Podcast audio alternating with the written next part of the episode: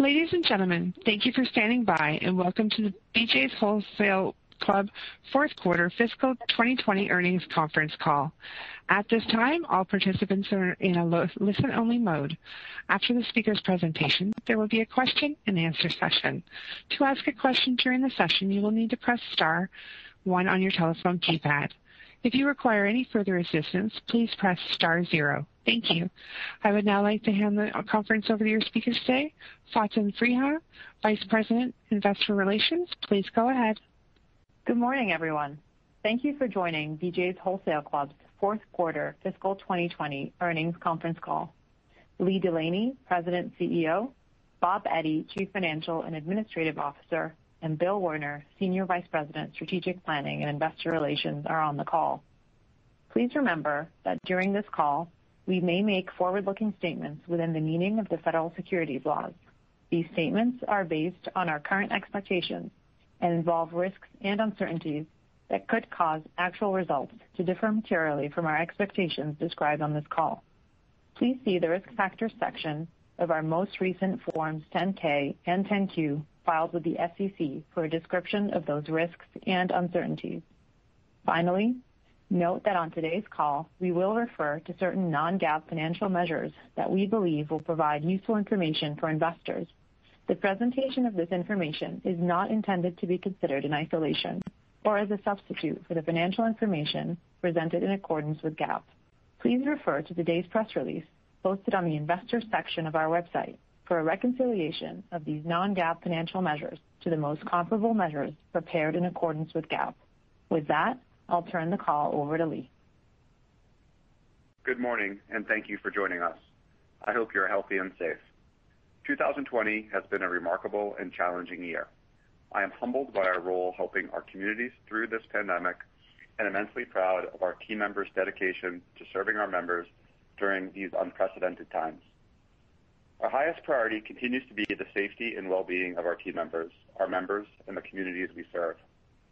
We have implemented extensive protocols to maintain a safe and healthy environment. We continue to support our team members with investments and bonuses, enhanced benefits, and safety measures.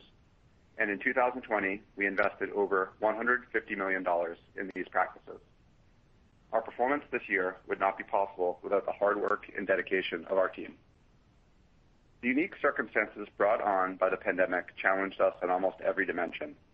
Our team remained intently focused on meeting short-term challenges and positioning the company for long-term growth, enabling us to deliver extraordinary financial performance and accelerate our long-term strategic transformation. Let me touch on both. From a financial perspective, we delivered industry-leading results this past year, including comp sales growth of 21%, adjusted EBITDA of $857 million, reflecting 47% year-over-year growth, adjusted EPS of $3.09, or 112% growth, free cash flow of $676 million, or 276% growth, and a leverage ratio of 1.2 times compared to 2.8 times a year ago. In addition to the great performance, we made transformational progress on each of our long-term strategic pillars, namely growing and retaining our membership, delivering value with merchandising and marketing, improving convenience with digital, and strategically expanding our footprint. Let me say a bit more about each. From a membership standpoint, we are seeing great results across all key metrics. Our membership base has strengthened in size and quality. This year, we attracted new members at record levels, including in the fourth quarter, where we added approximately 80,000 net members relative to the third quarter. Our retention rate for tenured members improved to an all-time high of 88%, and we made even greater gains with our first-year renewal rate. Higher tier penetration is at 31%, reflecting a 300 basis point increase compared to the prior year. In total, our membership grew by 11.3% on a net basis relative to the prior year.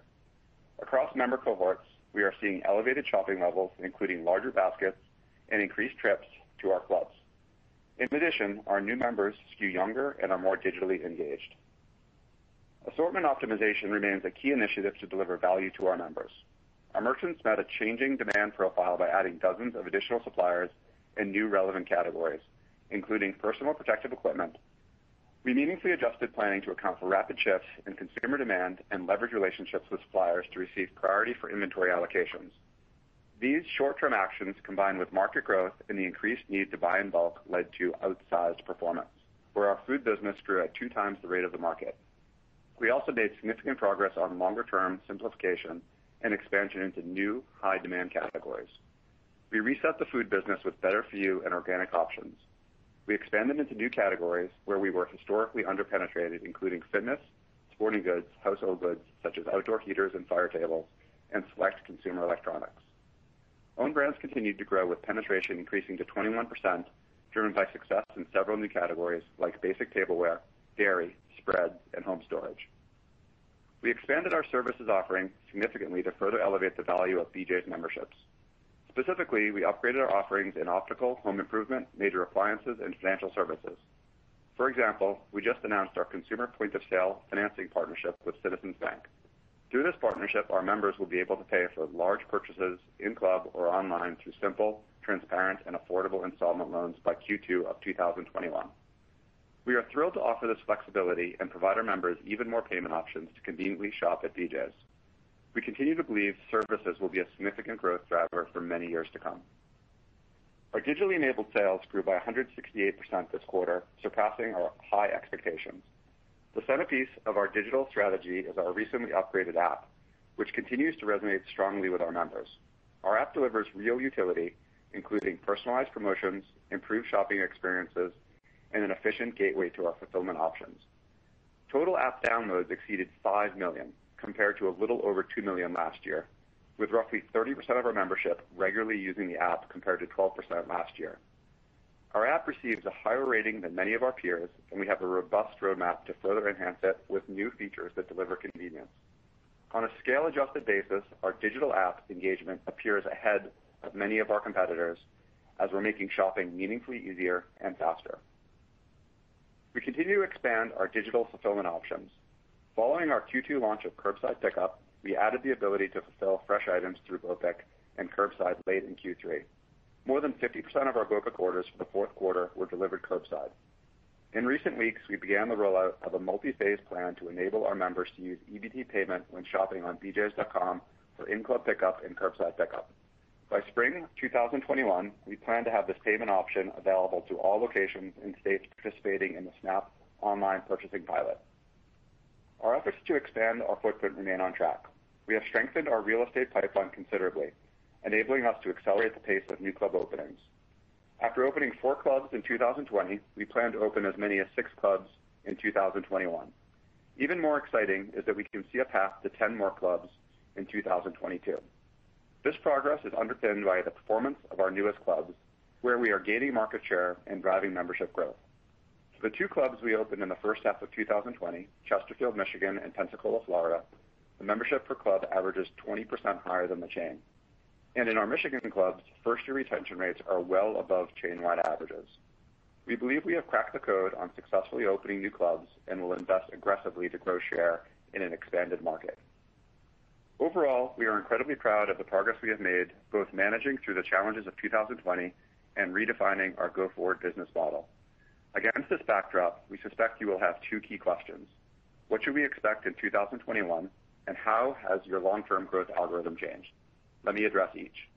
In 2021, we will continue to do everything in our power to stay in stock for members and lean into investments that will drive long-term growth, all while prioritizing health and safety. We face uncertainties driven by market factors outside of our control, most notably the trajectory of at-home food consumption and the overall macroeconomic environment. These uncertainties lead to a range of possible scenarios for 2021. Our expectation is that current trends will continue for at least the first half of the year, but may change in the second half as vaccine distribution expands and life looks a little more normal again. Should the public health situation fail to materially improve in our markets, we would expect a longer period of elevated food-at-home consumption, driving our sales further. Under any scenario, we expect our membership, sales, and profitability to be well ahead of our historical plans. We have considerable confidence in our long-term algorithm, which we anticipate will be well above the levels we framed at the time of our IPO. Our conviction is grounded in shifts to long-term trends and our progress against our strategic initiatives. Let me elaborate on the underlying factors. We believe at-home food consumption will reset at a higher level, and economic uncertainty has heightened consumers' focus on value. We have a loyal, growing, and higher quality membership base that has changed their shopping behaviors to our benefit. We will continue to upgrade our assortment, particularly in services, general merchandise, and owned brands, to power the next wave of growth and grow share of wallet with our members.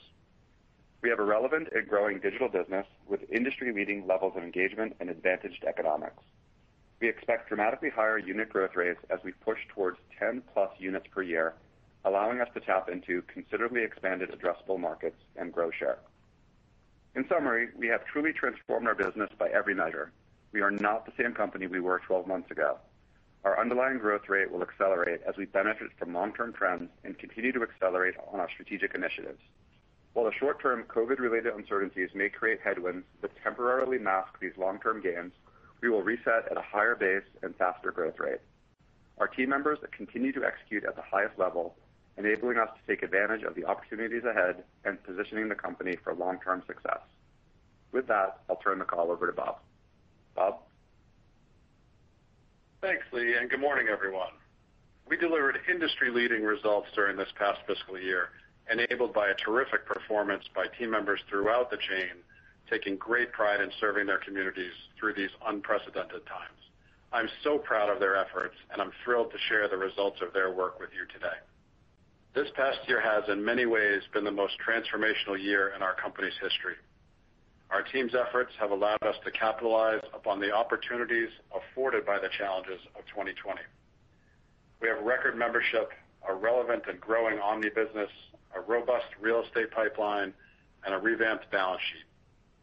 BJ's is a much stronger company than it was at the time of our IPO, and the opportunities provided in this challenging year set us up to be even stronger in the long term. Let's turn to our results for the fourth quarter. Net sales for the quarter were $3.9 billion. Merchandise comp sales, which exclude sales of gasoline, increased by 16% and were driven by ticket and traffic. Across our geographies, we continue to gain share, and our members are expanding their baskets and increasing their trips to our clubs. In the first 3 weeks of November, comps were running north of 20% as we continued to see increased food-at-home trends and elevated consumer home investments. We also experienced much earlier holiday shopping. In the last week of November, we began to see a relative slowdown given the absence of large parties and holiday gatherings. This continued through December, followed by a stronger January. Our digitally enabled sales grew by approximately 168%, and drove about 5 percentage points of our 16% merchandise comp. We continue to invest behind digital platforms, particularly in BOPIC, curbside pickup, and same-day delivery, which together drove more than 80% of our digital growth during the fourth quarter. As you know, with digital, our economics are advantaged versus many of our peers, and the concentration of digital orders being fulfilled by our clubs furthers that thought. We operate a limited SKU warehouse environment with higher average ticket, allowing us to be more efficient. BOPIC and curbside sales tend to skew towards bigger baskets, and same-day delivery sales have the same margins as traditional sales in our clubs. Most importantly, the growth of these businesses highlights our increasing relevance with our membership. Digitally engaged members shop more categories, have average baskets that are 30% larger, and make, on average, 5 more trips per year than members who only shop traditionally. Our success in capitalizing on these trends bodes well for membership renewal rates, as generally the more a member shops and spends, the more likely that member is to renew. Comps in our grocery division grew by 18%. We saw robust comps across all categories, most notably in perishables, where we saw strong growth in fresh meat, frozen meals, and fresh produce. In edible grocery, beverages and salty snacks grew nicely. And in our non-edible grocery division, paper products, cleaning supplies, and wellness solutions led the way. Our general merchandise and services division saw comp growth of 9%, driven by strong sales of TVs, indoor furniture, small appliances, and consumer electronics. Although we made great progress, our services business is still ramping back to its full run rate potential and represents a great opportunity for growth in the new year. In our gasoline business, Although sales were impacted by lower prices, we continued to gain market share. Gallons sold at comp clubs in the fourth quarter grew by approximately 5%, significantly outpacing overall market performance. Over the course of the year and this past quarter, we delivered industry-leading results that demonstrate strong market share gains. While these share gains were in part driven by demand associated with the pandemic, our execution, accelerated merchandising activities, and digital expansion were also significant drivers. In stock-up categories such as household cleaning products, where we grew almost 3 times the rate of market growth, our share gains were driven by strong inventory levels and elevated member demand for these key items at a value. At the same time, we're extremely pleased with share gains in new categories we introduced, including better-for-you snacks, which grew at 6 times the rate of market growth, and prepared foods, which grew 9 times the market rate. We continue to focus on improving our perishables assortment, enabling us to grow twice as fast as the market, with strong share gains in dairy, fresh produce, and frozen meals this past quarter. In our sundries division, where we continue to make significant progress, we grew at 13 times the market rate, with significant gains in wellness solutions, cleaning, and baby food. Our focus is to continue to build on these share gains and drive further growth. Membership fee income, or MFI, grew by 11% during the fourth quarter to $86 million. The transformation of our company takes root here. We have unprecedented levels of total members, retention rate, and membership quality. We saw growth in new members, renewals, and favorable membership mix during the quarter. We delivered a new all-time high renewal rate of 88% for our tenured members, along with increasing our new member retention rate by 300 basis points relative to the prior year. Our penetration of higher-tier memberships increased to 31%, and easy renewal enrollment is at 70%. As you know, we're beginning to lap the heights of new member acquisition of the pandemic back in March and April. While it's obviously too early to discuss renewal rates for these members, we find their elevated shopping behavior and digital engagement encouraging. When we look at their baskets in Q4, they are approximately 19% larger than typical first-year members. In addition, they're opting into easy renewal and our higher-tier programs at higher rates. These new members are utilizing our app at double the rate of historical first-year members and leveraging our digital services, including BOPIC, curbside, and same-day delivery, at more than 6 times historical new member rates. Let's move now to our gross margins. Excluding the gasoline business, our merchandise gross margin rate increased by 50 basis points, driven by CPI initiatives and the mix of general merchandise sales. These gains were partially offset by increased COVID-related distribution costs.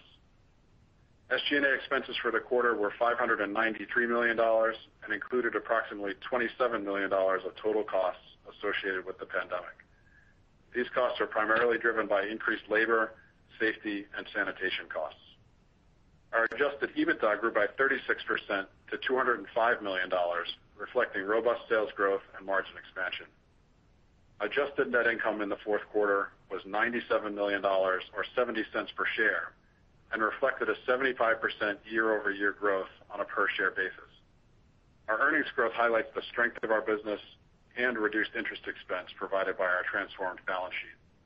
I'd like to take a moment to highlight our full-year performance.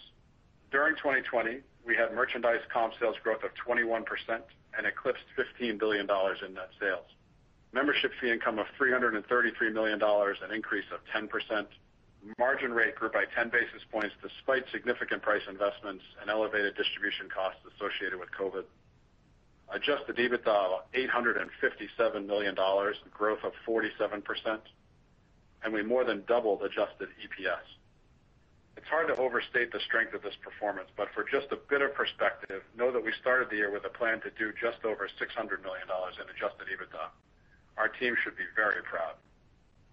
We also generated a record $676 million of free cash flow this year. This cash flow has allowed us to transform our balance sheet with 1.2 times funded leverage versus 2.8 times last year. This tremendous free cash flow allowed us to repay more than $500 million in debt. More importantly, this reduced level of debt will allow us great flexibility with which we can invest into our future. As we allocate capital going forward, our overwhelming priority is to grow our business. Investments to support membership, Omni, and our real estate growth plan will be funded by these cash flows and enabled by this newfound flexibility. Our next priority is to opportunistically enhance our already strong and healthy balance sheet. Finally, we plan to continue to return capital to shareholders. In 2020, we returned approximately $100 million to our shareholders by repurchasing 2.6 million shares. The evolution of the pandemic and associated member behavior, government stimulus efforts, and associated costs of running our business are far from clear. As a result, 2021 is very difficult to forecast. Given these uncertainties, we will not offer formal detailed guidance. We do hope and expect that the pandemic will fade as we progress through this year. Based on current pandemic trends and vaccination timelines, we expect consumer demand will remain elevated through the first half of the year when compared to pre-pandemic levels. If current shopping trends continue, that would imply high teens, double-digit stacked comps in Q1. We also currently expect something that looks more like normal life to emerge as more people are vaccinated. As that happens and more people venture back to restaurants, we expect to give up some of the sales gains experienced in 2020 that resulted from increased consumption of food at home. But at this point, we cannot accurately judge the timing or degree of these changes. From a membership standpoint, we expect member count to be flat or better during 2021 and expect MFI growth to be in line with historical years. Lastly, we expect to continue to incur COVID-related costs for at least the first half of the year. Note that we will also continue to invest in our business and our team, particularly in membership, digital, and geographic expansion. Despite these costs, we expect to achieve strong adjusted EBITDA and earnings growth relative to 2019. BJ's Wholesale Club is a much different and better company today than at our IPO in 2018. This is true in ways big and small, but let me focus on just a few. At the conclusion of this fiscal year, we had nearly 20% more members, about 1 million more than at our IPO. Not only do we have more members, but the membership is of vastly better quality. We have the highest renewal rates for both new and tenured members in our history. Tenured renewal rates are 200 basis points higher today than at our IPO. Higher tier memberships are 600 basis points higher at 31%. Easy renewal penetration is 1,700 basis points higher at 70%. We've discontinued the practice of offering free trial memberships, pivoting towards acquiring paid members with better lifetime values, and continually engaging those members through renewal. Most importantly, we are intent on investing heavily to retain the members gained in 2020. We have tremendous momentum here and are intent on keeping it going. We have a relevant and growing Omni business. At our IPO, our digitally enabled sales were approximately $140 million. Today's business is more than 5 times that big and growing. In 2018, we had launched BOPIC and same-day delivery, but the experience was not great, and we lacked key current capabilities such as curbside pickup and the ability to order fresh goods. In the fourth quarter, approximately 50% of our BOPIC orders were picked up curbside, and the usage of our app is twice as high as it was at our IPO. We continue to invest in these offerings as they are the future and enable members more convenient ways to access our tremendous value. We've witnessed the tremendous acceleration of our real estate pipeline. In the year of our IPO, we only opened 1 new club. This past year, we opened 4 new clubs, all successful, and we will open 6 in 2021. 5 of the 6 will be in the back half. Moreover, we see a path to 10 clubs per year in 2022 and beyond. Finally, we have a transformed balance sheet. At year end in 2018, we had more than 3 times funded debt to adjusted EBITDA. We find ourselves today at just above 1 times. This allows us tremendous flexibility to invest in our business and return capital to shareholders in ways we couldn't have considered just 2 short years ago. While the coming year's financial results may be noisy and hard to predict, we have great momentum and are pivoting from a deleveraged story to a story about growth. Our pre-COVID algorithm included very low single-digit top-line growth. While a return towards normal may temporarily cloud the picture, we expect membership trends and our progress on our real estate pipeline to power a revised algorithm that includes mid-single-digit top-line growth in the future. Those early signposts in membership and real estate should be easy to see, concrete, and powerful unlocks of future growth. In conclusion, we have a team doing the best work I've seen in my long tenure with the company. I'd like to once again thank them all, and I can't wait to report their future results. And now I'll turn the call back over to the operator to begin the Q&A session. As a reminder, to ask a question, you will need to press star one on your telephone keypad. To withdraw your question, press the pound or hash key. Your first question comes from Peter Benedict from Baird. Your line is open. Oh, hey, guys. Thank you for taking the question. I guess first, just and appreciate kind of the color, given all the uncertainty, but maybe I may speak a little bit more about kind of the thought process, the high teens stacks for this kind of, I guess, first quarter, first half of the year. Just how you're seeing the initial cycling of, I assume that that's just extending what you're seeing right now, but just maybe any more color you can add on that. And then my second question just is really more around how you think about the average spend per member here. I mean, you gave a lot of detail there, which was helpful, but I guess as we think about versus 2019 levels, do you assume that safe to assume that the members should be spending more than what they spent kind of in 2019? Is that kind of the trend that you're seeing? Thanks. Sure. Do you want to take that one, Bob? Sure. Hey, Peter, good morning. Thanks for the question. So listen, we are really pleased with the way that the fourth quarter turned out, and you know, as you said in the prepared remarks, it's incredibly hard to forecast what the next year is going to look like. We simply tried to take what we saw in the fourth quarter and sort of tell you what we would see versus last Q1 if those fourth quarter trends persist, right? So just very, very simply, we did a 27 comp last first quarter and a 16 comp in Q4, and so you can do the math from there. None of us is very certain on how this will roll out. We're very encouraged by what we're seeing under the covers, and you bring up a good point with average spend. You know, the early read I think is good. But I do think we'll see some pressure on the comps as we cycle the amazing results of Q1 and Q2. And beyond that, it just gets really tough to understand what will happen, which is why we didn't issue any guidance for the full year. But you know, I think it's the right way to think about it on a stacked basis. I think we built our plan off of 2019 levels and try to moderate that based on what we're seeing throughout 2020. You know, under the covers, we see a lot of encouraging things, particularly in membership levels and the quality of the memberships. We tried to reflect that in the prepared remarks, but sort of all-time high number of members, all-time high renewal rates, you know, increasing renewal rates in both tenured and new members. The quality of the membership is amazing. Higher tier members continue to rise, 31%, up 300 basis points. Easy renewals going great across all the cohorts. You know, elevated shopping levels, larger baskets, trip consolidation, taking share from all sorts of classes of trade.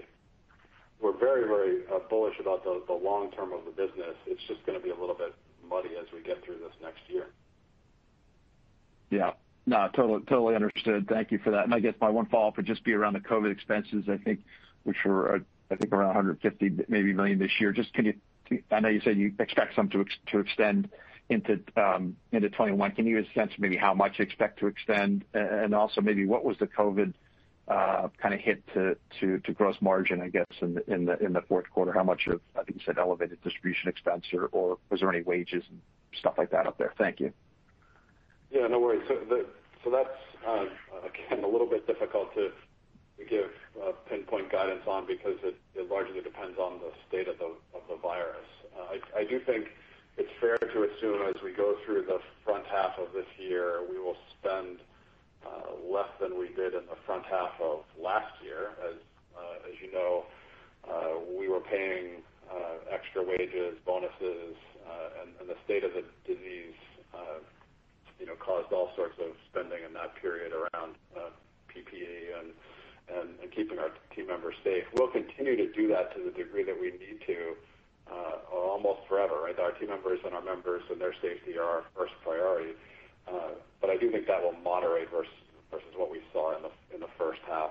The back half of 2020 spending is probably a decent proxy to think about on the front half of this year. But again, it's a little bit difficult as that spending has tended to vary based on the state of the disease. Sure. Okay. Listen, thanks, Bob. Appreciate it. No worries. Thanks, Peter. Your next question comes from Steph Wissink from Jefferies. Your line is open. Thanks. Good morning, everyone. Leah, question for you on new unit and new market growth. I think you had walked us through the plans for 6 new units this year, 10 plus, 2022 and beyond. Help us think through the greenfield versus the existing market penetration. And then I think you referenced you've cracked the code, or Bob may have said you've cracked the code. Can you just talk a little bit about what you're doing differently that you maybe weren't doing in the past, where your new clubs are opening up much stronger, much faster, and it sounds like your performance of your new members within those clubs is even higher than what you would have seen in the proxy cohort. So talk a little bit about new clubs, if you could. Thank you. Sure. Thanks, Steph, for the question. As we said in the prepared remarks, we're very excited about the possibility for much faster unit expansion. At the time of our IPO, we were opening 1 club per year. So to do 4 last year, aim towards 6 this year, and then 10 next year is a real change. And we spent a lot of time just getting the model right, and we feel like we've done that. And so if you looked at Michigan, we're seeing membership levels that are 20% above the chain averages, a little more than a year in, with terrific first-year renewal rates.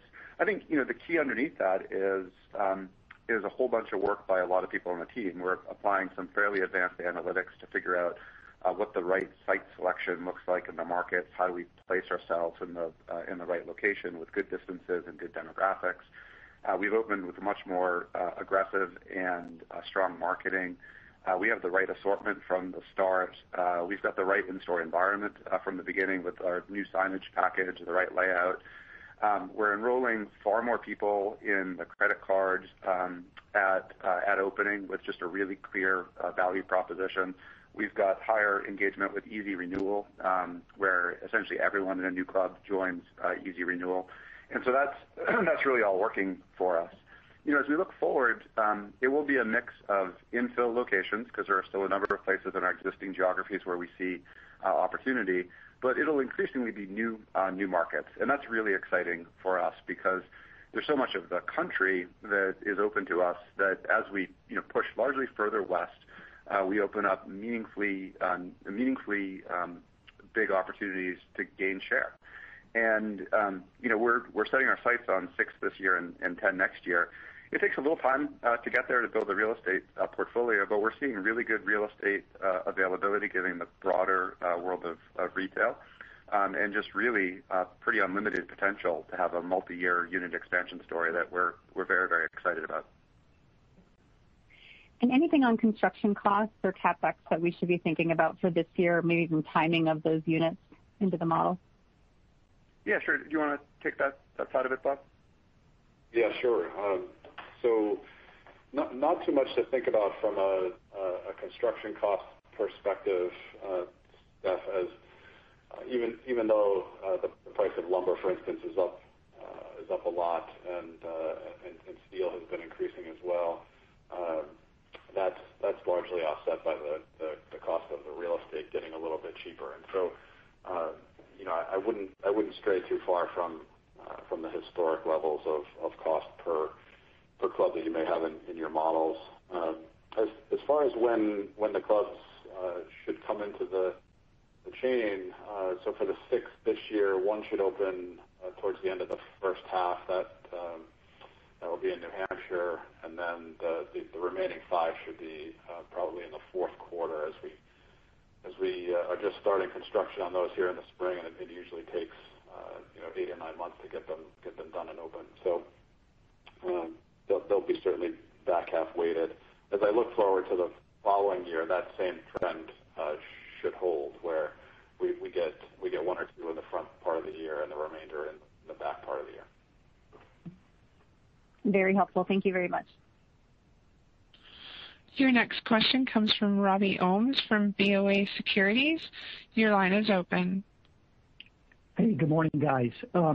My question is, I know you're not giving guidance, but could you talk about, maybe give us some puts and takes to how to think about your, gross margin, SG&A ratio, or sort of your structural EBIT margin going forward, under different scenarios? Do you think there's been an upshift in, the profitability of BJ's, under most scenarios post-pandemic? Like, maybe just how should we think about the puts and takes on scenarios as we try and model, your EBIT margin, et cetera, for next year? Yeah. Hey, Robbie, it's Bob. Good morning. It's a good question. It's a bit hard to answer, given any rate you talk about is obviously impacted by sales. But I do think as you step all the way back and compare against 2019, it's fair to assume that our company gets more profitable over time. And I would make that statement because of 2 reasons. One, we have more members and more sales, I think, under really any scenario than we did in 2019. And the revamped balance sheet provides much less interest costs. So 2021 interest should be probably almost half of what 2019 interest was. And so the company should get more profitable over time. It's a bit hard to unpack all of those things. And I would encourage everybody to remember some of the key things sort of sloshing around through the compares against 2020. So you take Q1, for instance, and remember we had outsized gas profit. We had a huge bonus accrual where we basically capped out the management team's bonus for the year. We had huge apparel markdowns, for instance, as the apparel business stopped and then really restarted in Q2. So that there are all sorts of things to think about among the quarters. But I think the story is great when you back all the way out and think about it in the long term. Once we get through this noisy period, the company should be growing at a higher rate, as we talked about, and it should be more profitable as we go because we're increasingly leveraging our costs. Gotcha, that's helpful. And just a quick follow-up maybe for Lee. When you look to merchandising changes moving forward, is it more on the fresh side of the business, or it sounds like you had more success in hard lines? Maybe some insight on what's in the pipeline for BJ's on the merchandising side as you move through 2021. Yeah, thanks, Robbie. It's it's a bit of a mix. We're seeing opportunities across the board. So certainly in our fresh food business, which is the heart of our shop. We will continue to tighten and refine the assortment. With the influx of younger members we're seeing, it's becoming increasingly relevant to have organic options, natural options, good-for-you options, and we're evolving our assortment in those directions and seeing really good results. We're equally, if not more, excited about the opportunity in general merchandise and services. Think about our business as roughly 17% general merchandise, where some of our nearest competitors are meaningfully higher. We know that we're not competing in all the places that our competitors compete, and as we've moved in that direction by tightening up the rest of the assortment, we're seeing really good results. We got into a meaningfully higher assortment of fitness equipment this past year. That was obviously timely with the pandemic and people at home. But it's broader than that. We're seeing good results in consumer electronics, in our home assortment, some of the seasonal goods, and we're really excited about that. And then services, I think, is an underappreciated area of upside for us, where many of our competitors have quite large businesses and services. It had never been a major priority for the company until roughly a year ago. where we built out a new merchandising team focused entirely on services, and then set about to build and construct an entirely new set of offerings. And in this past year, we've gotten into major appliances in a big new way. We've added a meaningful offering in cell phones. We've totally retooled our home improvement offering. We talked on the call about our pay later options, and we think the opportunity for growth there is just enormous, and we're very excited about what we're seeing. Now, to be fair, a lot of that is driven by in-club experiential shopping, where we would have, in our optical business, we would have people come in and try on glasses, and that wasn't happening as much during the pandemic. So we've been rapidly building out infrastructure, and we would expect as some of the pandemic-related restrictions fade, that business will be particularly well poised for growth. So, it really is across the board. That sounds great. Thanks so much. Your next question comes from Edward Kelly from Wells Fargo. Your line is open. Hi, guys. Good morning. Thanks for all the color today. I wanted to first ask you about membership and retention. Obviously, some big renewals coming up. You're optimistic about retaining a lot of these members. You've mentioned, investment into that. Can you just provide a bit more color around sort of what you're doing to, try to ensure that a lot of these members are sticky? And then maybe just go back and remind us about how these guys are shopping. Like, how often are they coming to the store, what their baskets look like, and what is that telling you about retention? Sure. It's a great question, Ed. Thanks for asking it. You'll remember it was about this time last year when there was a meaningful change in consumer-related behavior tied to the pandemic. It was just a few days from now when the national emergency was declared, the NBA canceled their season. And we began to see a meaningful influx of members at that time that was well ahead of what we would normally see. And so that that first COVID cohort of members is really important to us. The early data is quite encouraging, and we're fortunate because we have a whole slew of metrics to look at. So we look at shop rate, how much they're spending, what their basket size looks like, are they engaged with us digitally, which membership tiers are they enrolled in, credit card, higher tiers, are they included in easy renewal, are they engaging with us on promotions, are their demographics favorable? And really across the board, it's very encouraging. So in the prepared remarks, we talked about baskets up 19%. App usage at double the rate of normal new members. BOPIC, curbside, same-day delivery at 6x the rate. And so these are very engaged members.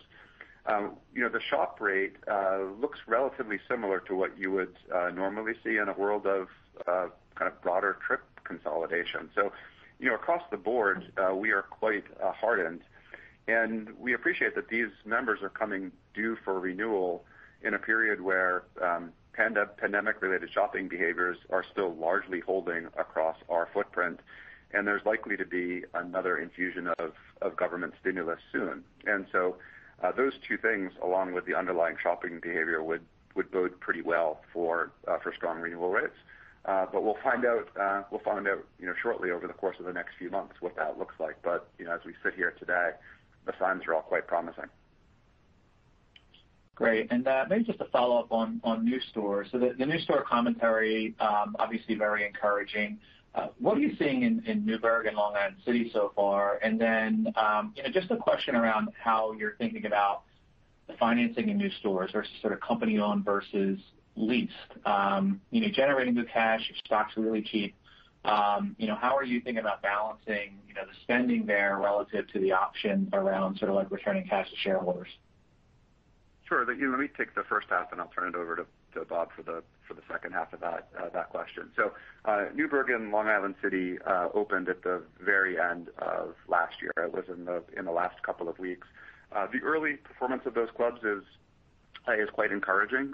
We're seeing really good shopping results, good membership results, and we're excited about the potential for both of those. They're a little bit more of an infill set of locations, although there's white space for us, both in and around the boroughs of New York and Long Island City, and then a little bit more, a little bit further north with Newburgh. But we're excited about those markets, and we'll obviously have much more momentum included from them as we progress into this year with just their opening in the back half. And Bob, you want to take the question around just kind of structuring and financing? Sure. Ed, good question on how we're pursuing all these things. I hope everyone's noted the bullish tone here and the tone of aggressiveness and wanting to really grow quickly. The way we're attacking the real estate growth profile is that way. We are effectively doing any type of deal that will get the new buildings open quickly. And if that means that it's a lease, great. If it means a purchase, great. If it's a ground lease and we own the building, great.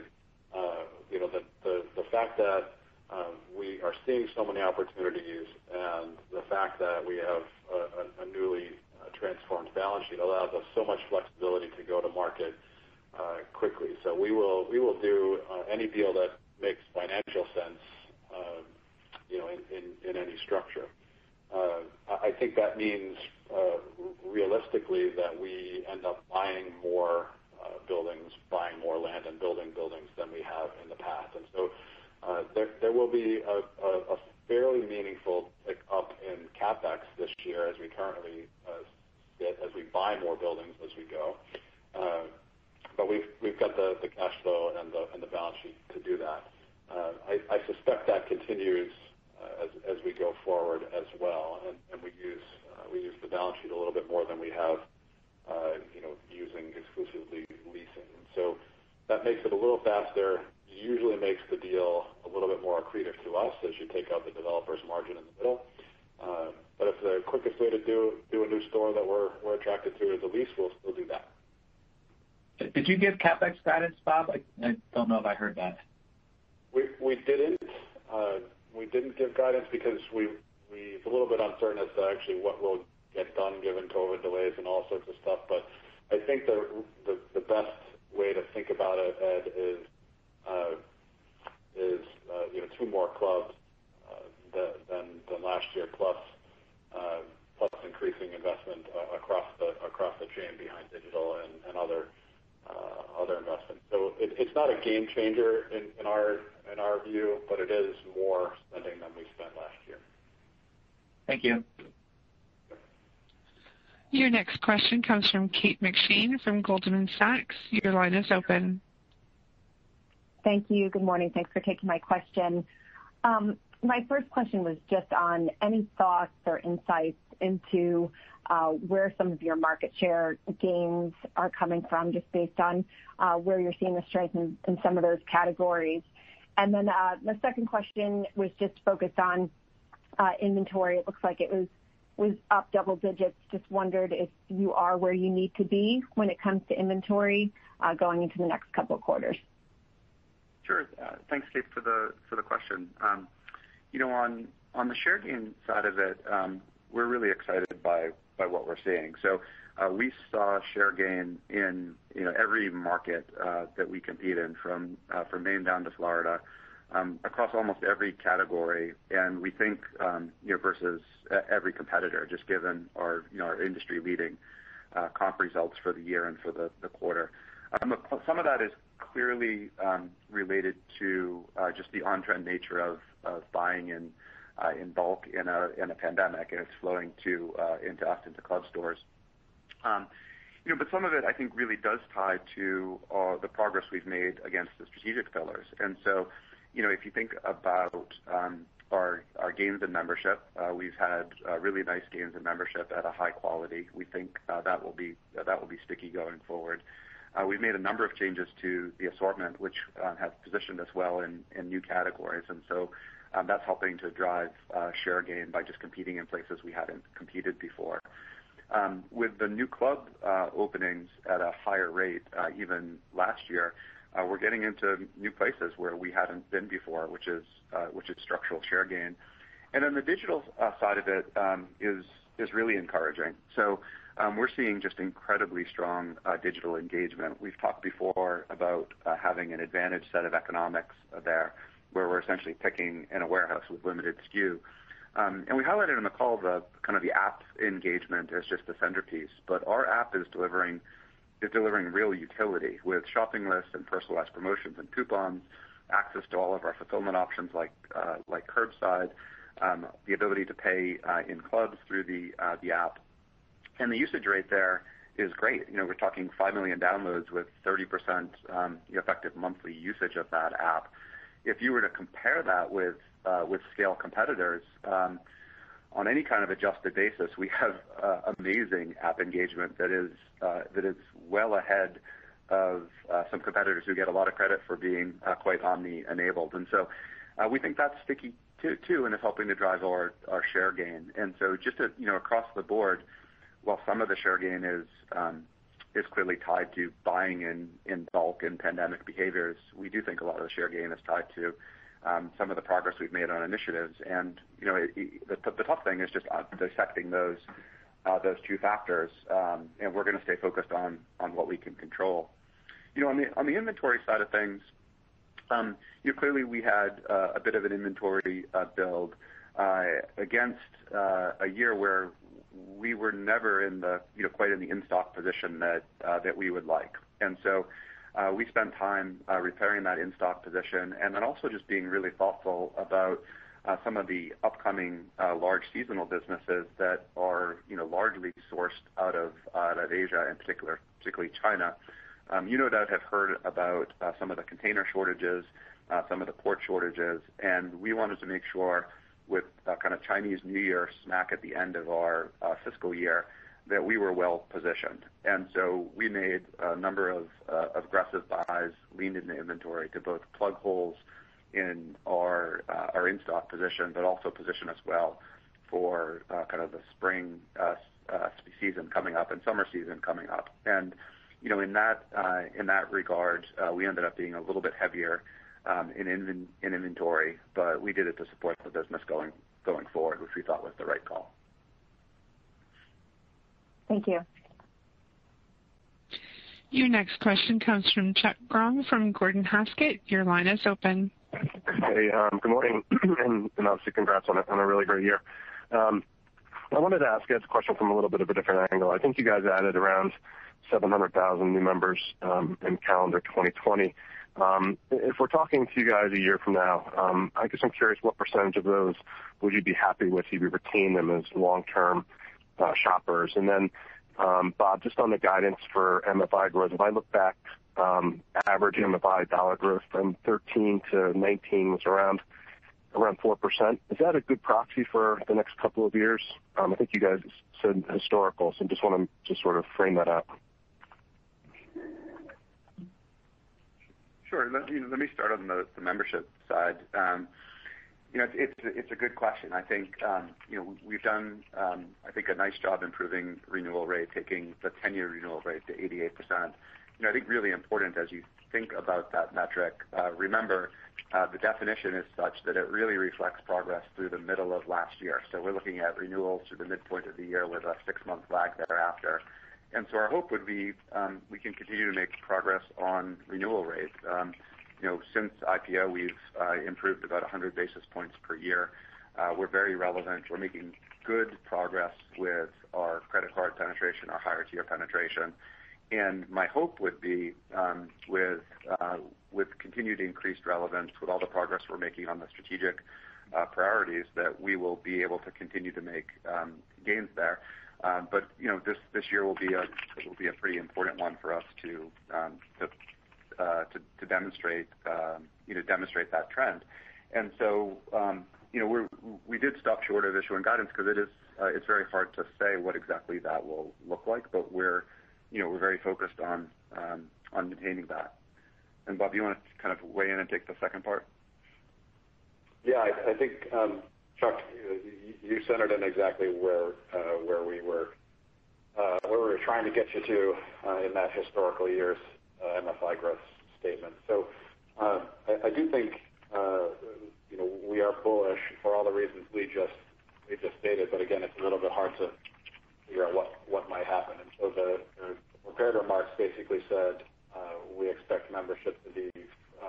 merger count to be flat or better, and that would imply something in the neighborhood of a 4% MFI growth for next year at the flat level. If it's better, it's better, and we're certainly going to pull every string to try and make it better as we go through this year. Got it. And then just to follow up, curbside's been really, really successful for you guys. Just wondering if we could compare the basket size of somebody that purchases curbside to somebody that comes in the store. How does the merchandise margin compare? And I guess how that's evolved over the year. Thanks. Basket size is bigger across the digital platforms. So anybody that ages with us on BOPIC or curbside or same-day delivery tends to buy a lot more in those baskets than they do if they. So that's great for our economics, obviously. Even there is a little bit more cost of a BOPIC transaction or a curbside transaction for us, but if we can offset that with. Got it. Thanks and good luck, guys. Your next question comes from Mike Baker from DA Davidson. Your line is open. Hi, thanks. So I know you're just starting to come up against those new members that signed up early in the pandemic, but I think you try to get people to renew before they get to 12 months, right? Don't you sort of go after them after 10 months or so? So that would have been, a couple months ago already. I know this is a near-term, short-term question, but any sort of color into how that has progressed as you try to get these guys who first signed up during the pandemic to renew? Yeah. So, we the renewal rate really happens at the one-year mark, and so. When people enroll in easy renewal, there can be a little bit of pull forward because it typically would trigger on the first of the month, and so we're not renewing, at the 10-month mark or earlier.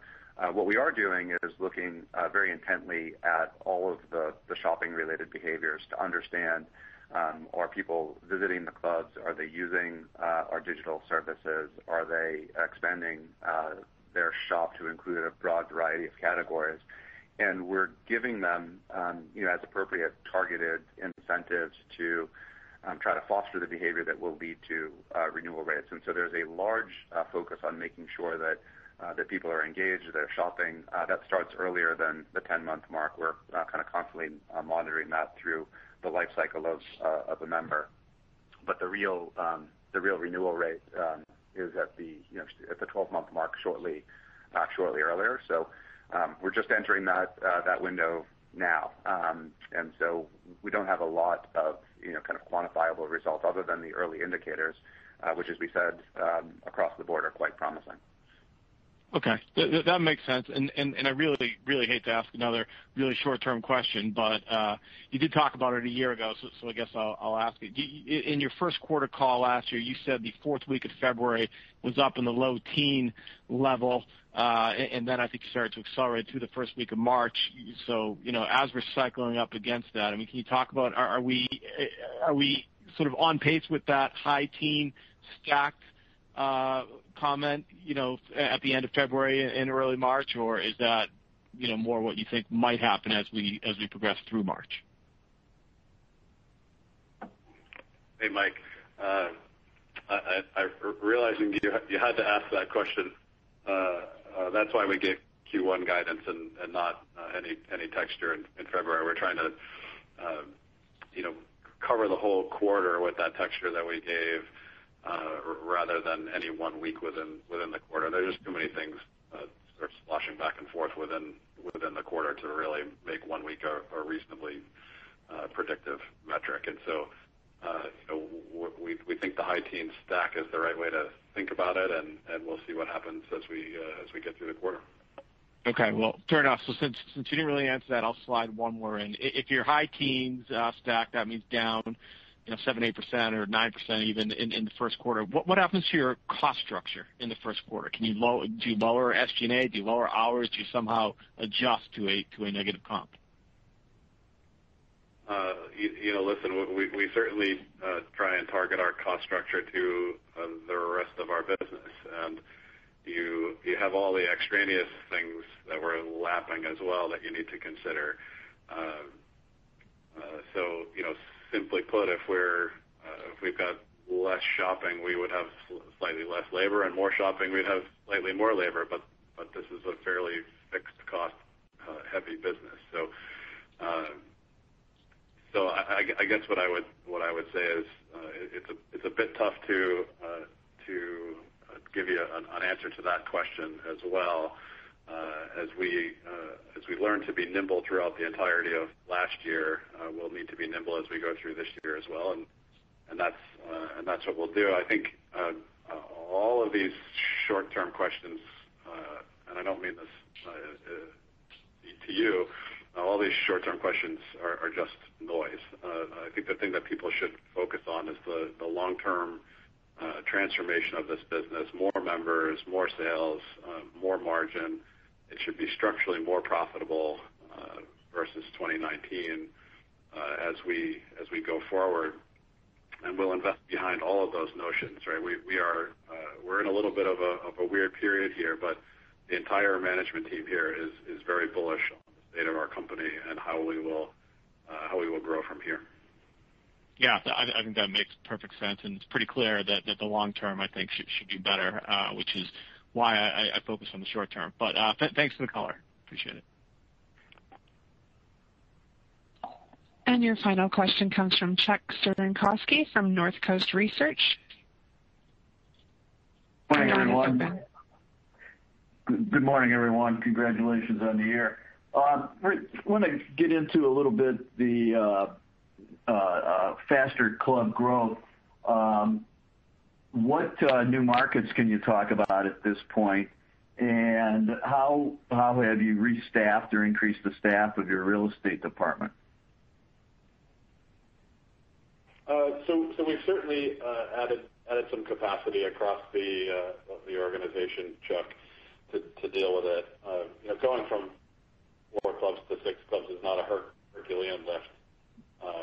Going to 10 clubs is a little bit more, and so as we continue to make progress against this incredibly important strategic goal, we'll certainly invest behind that, as we have invested behind digital and membership and all the other things that are key to our success. There's not much to worry about from a structural cost increase behind the real estate. What could you talk about any of the new markets you'll be entering? Specific cities, for instance? Sure. So as Lee talked about in his remarks, there'll be new markets and existing markets as we go forward, and this year will be a mix of those. I mentioned New Hampshire as the first club, and then we should be getting into a new market this year in Pittsburgh. Undoubtedly, that's been in the press, so many of you have probably seen that. We're very excited to get into that market. It's been lacking from our Pennsylvania assortment for a long time, and as we go forward into the new year, there'll be more new markets, and it will be a generally westward march from there. And so we're very excited. We're seeing all sorts of good deals come across our transom, and our team's working hard to keep up with them all. And when you enter a new market like Pittsburgh, do you want to enter with more than one location immediately, as you did in Michigan? And then how about distribution capacity? How are you thinking about that? Sure. Every market's a little bit different, Chuck, but certainly in a big market like Pittsburgh, we would love to enter with more than one club. We will open 2 clubs there this year, and hopefully more in the future. And distribution capacity right now is not a limiting factor. Sort of out towards Mississippi is where you get into a little bit of trouble. And so as we move westward, we may have to consider how we do that. But right now we're comfortable servicing all of our new club needs out of our existing distribution format. Thank you, and good luck for fiscal 21. Thanks, Chuck. Thanks, Chuck. There are no further questions at this time. I'll turn the call back over to the presenters.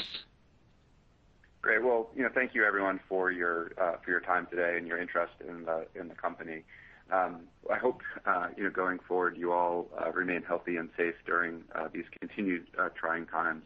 My hope today is even though this year is a bit tricky to predict as we lap the incredibly strong performance of last year, and some of the COVID-related shopping behaviors may change. I do hope that you came away with a sense for how bullish we are on the long-term prospects for the business as you think about all the things we're doing to drive a different long-term algorithm between membership, the digital assortment that we're offering, the product assortment, and then the new club growth. We're all very excited about our prospects for the years to come and look forward to hopefully seeing you all in person in the not-too-distant future. Take care, everyone. Thanks. Ladies and gentlemen, this concludes today's conference call. Thank you for participating. You may now disconnect.